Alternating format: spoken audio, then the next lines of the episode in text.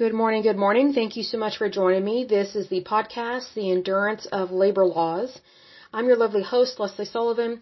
Today is episode 293, and we're going to take a look at what is called the Advisory Neighborhood Commission. I had never heard of this, but it's very interesting. Learned quite a bit. So again, this is called the Advisory Neighborhood Commission. It was formed in 1974. Its jurisdiction is in the District of Columbia, DC, aka the Swamp in Washington let's see here, it's Washington D.C. I should say. Um, it's headquartered in John A. Wilson Building in Washington D.C. And the parent agency is the D.C. Council. So it says here the Advisory Neighborhood Commission, also known as ANC, are bodies of local government in the District of Columbia, the capital city of the United States. The ANC, let me rephrase that. The ANC system was created in 1974 through a referendum in the District of Columbia Home Rule Act the first elections for advisory neighborhood commissioners were held in the fall of 1975 and commissions began operating in 1976. It goes through a couple of different people and talks about um, where some of these people are from. But here's the thing. Um, you have to be a resident of Washington, D.C. for a certain period of time before you can be um, a commissioner and you're elected to that. And also you have to be registered to vote. So that's very important there. So being able to register to vote is very important and it needs to be legit. So obviously no illegals. Everything needs to be legal.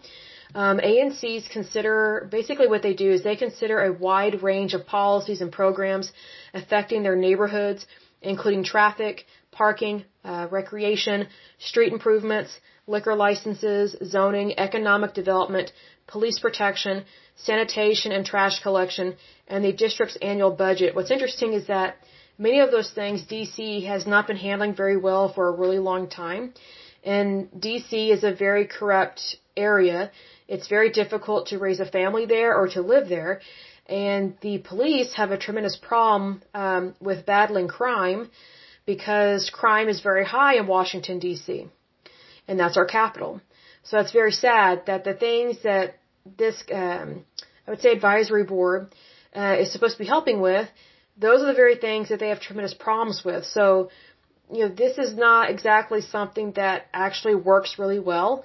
I, I just think it's kind of more professional paper pushers because DC has been a problem for a long time in terms of drug usage, um, high taxation, has a high rate of crime, and also has a high rate of homelessness.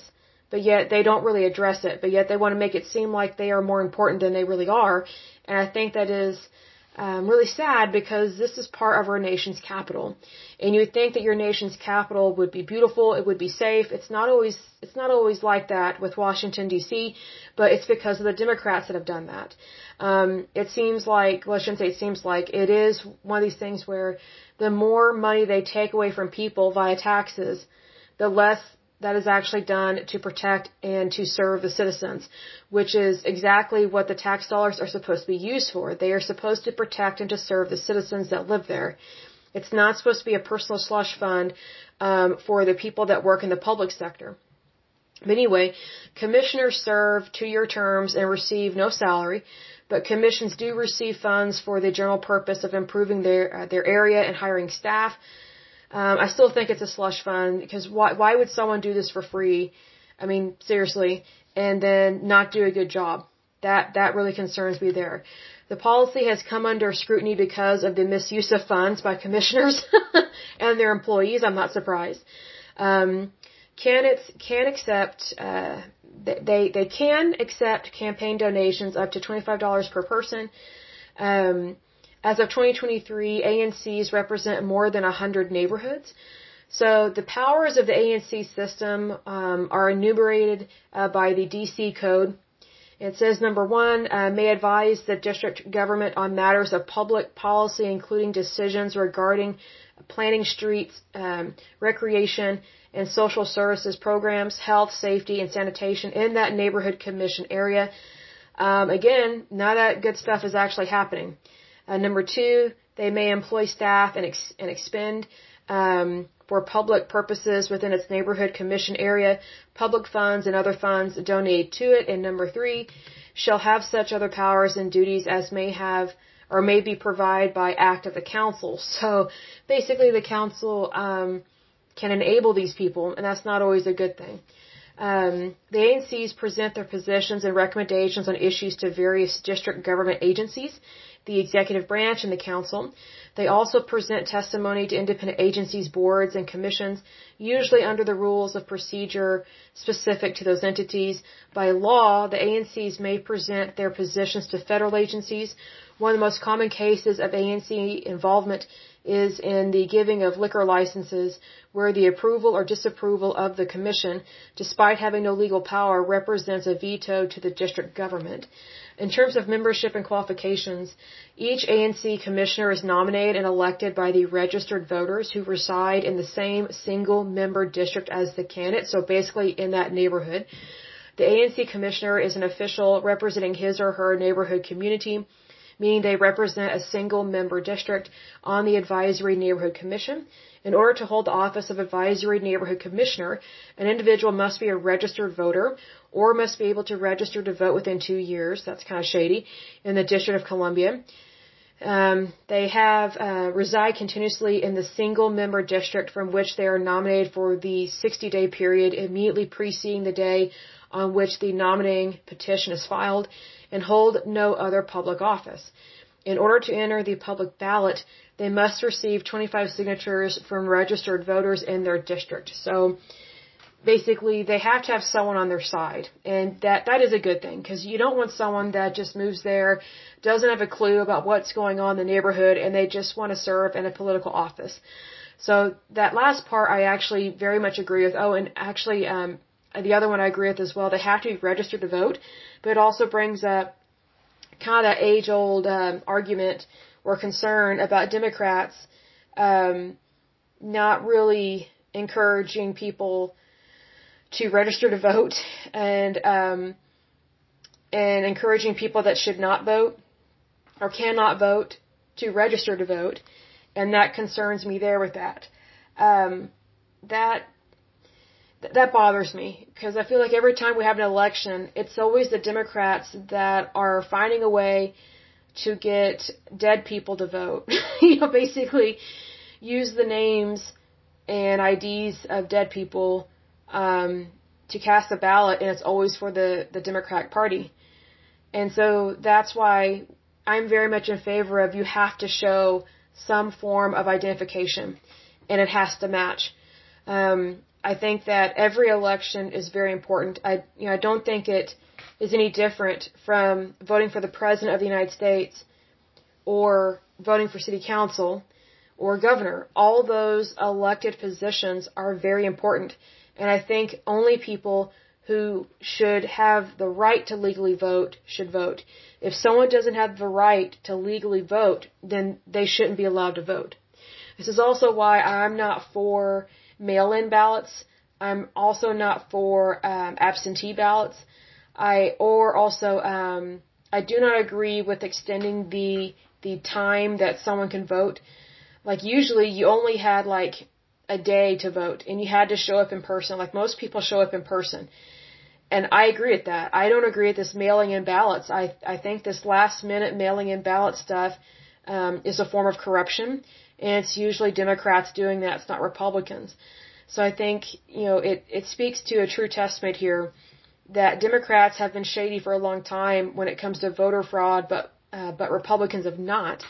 But yet Republicans um, we kind of get the short end of the stick all the time um, in terms of elections because so many people just want us to roll over and just accept everything. And it's like, well, um, if there has been voter fraud involved in something, then that needs to be addressed for for both candidates or for all candidates because, you know, I, I think it's even if my guy or gal doesn't win.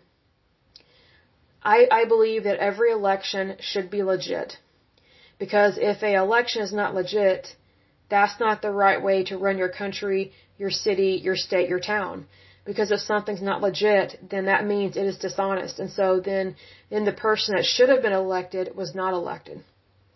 Like for example, with, with Donald Trump, I think he should have won.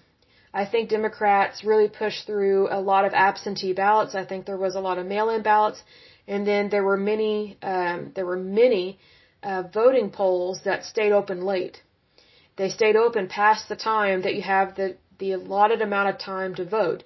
Here's the thing, you know, your, your employer has to let you go vote.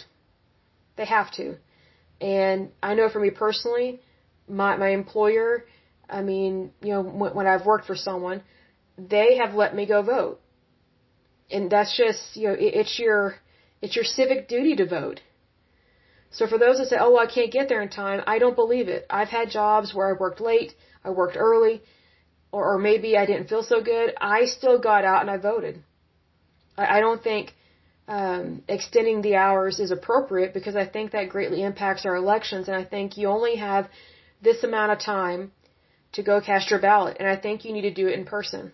That's my personal belief because I think if you start doing these mail-in absentee ballots, I think the risk is extremely great for there to be fraud and for there to be really bad things happen. And I just, I think our country is worth, um, I think our country is worth more than manipulating a election like they do in the Middle East. You know, I, I think we have a responsibility, a civic responsibility to do what's right. We also have a holy responsibility, meaning God is in charge of things and you know if you if you believe in God you have a responsibility to do what's right and even if you don't believe in God you still have a responsibility to do what's right. I mean that's just kind of how society is. Like whatever you believe in terms of religion or if you have no religion at all I think we all know that it really matters when people do what's right. And that when something you know goes wrong it's important to identify what went wrong and try to avoid that in the future. But it seems to me like whenever it comes to votes or, or voter registration, um, the liberal left, um, they just don't understand morals and values, much less ethics or policies or procedures. And so they, they are basically willing to sell their soul to the devil just so that they can get Democrats in office. And that's not the purpose of getting someone into office. Like you're, you're never supposed to jeopardize your soul, your heart, your ethics, or your morals, much less your integrity, for an election. You know, it it really matters. I'm trying to think of the best way to say this. Our actions matter tremendously so, and especially when you're talking about something that deals with your country, even something as simple as a neighborhood commission in, the swamp in D.C. Um, I think it's very interesting that DC has this commission, this neighborhood commission, but yet it is one of the most corrupt areas of the United States. Like it's just as bad as Chicago, if not worse in terms of corruption. And I think the reason why it's so corrupt is because it's it's so political. And our nation's capital should not be political. It should be our nation's capital. Our nation's capital should be where we come together from both sides of the aisle and we come together to protect and defend our country now and in the future. That is our civic responsibility. But I think a lot of younger people, and I'm not old, but a lot of younger people, they're not being told the truth about their country. They're being lied to about the history of the United States. Like, instead of being taught the actual history of the United States, they're being taught critical race theory. Well, can you imagine what kind of opinion they're going to have of their country if they're being taught critical race theory? And we know critical race theory is a lie straight out of the pit of hell. But yet, you know, DC and other places like Washington DC, they they're for critical race theory. That might be a big problem because it is a problem. But I will go ahead and end it there for this lovely podcast. But as usual, until next time, I pray that you're happy, healthy, and whole. Excuse me. Sorry, I'm losing my voice a little bit.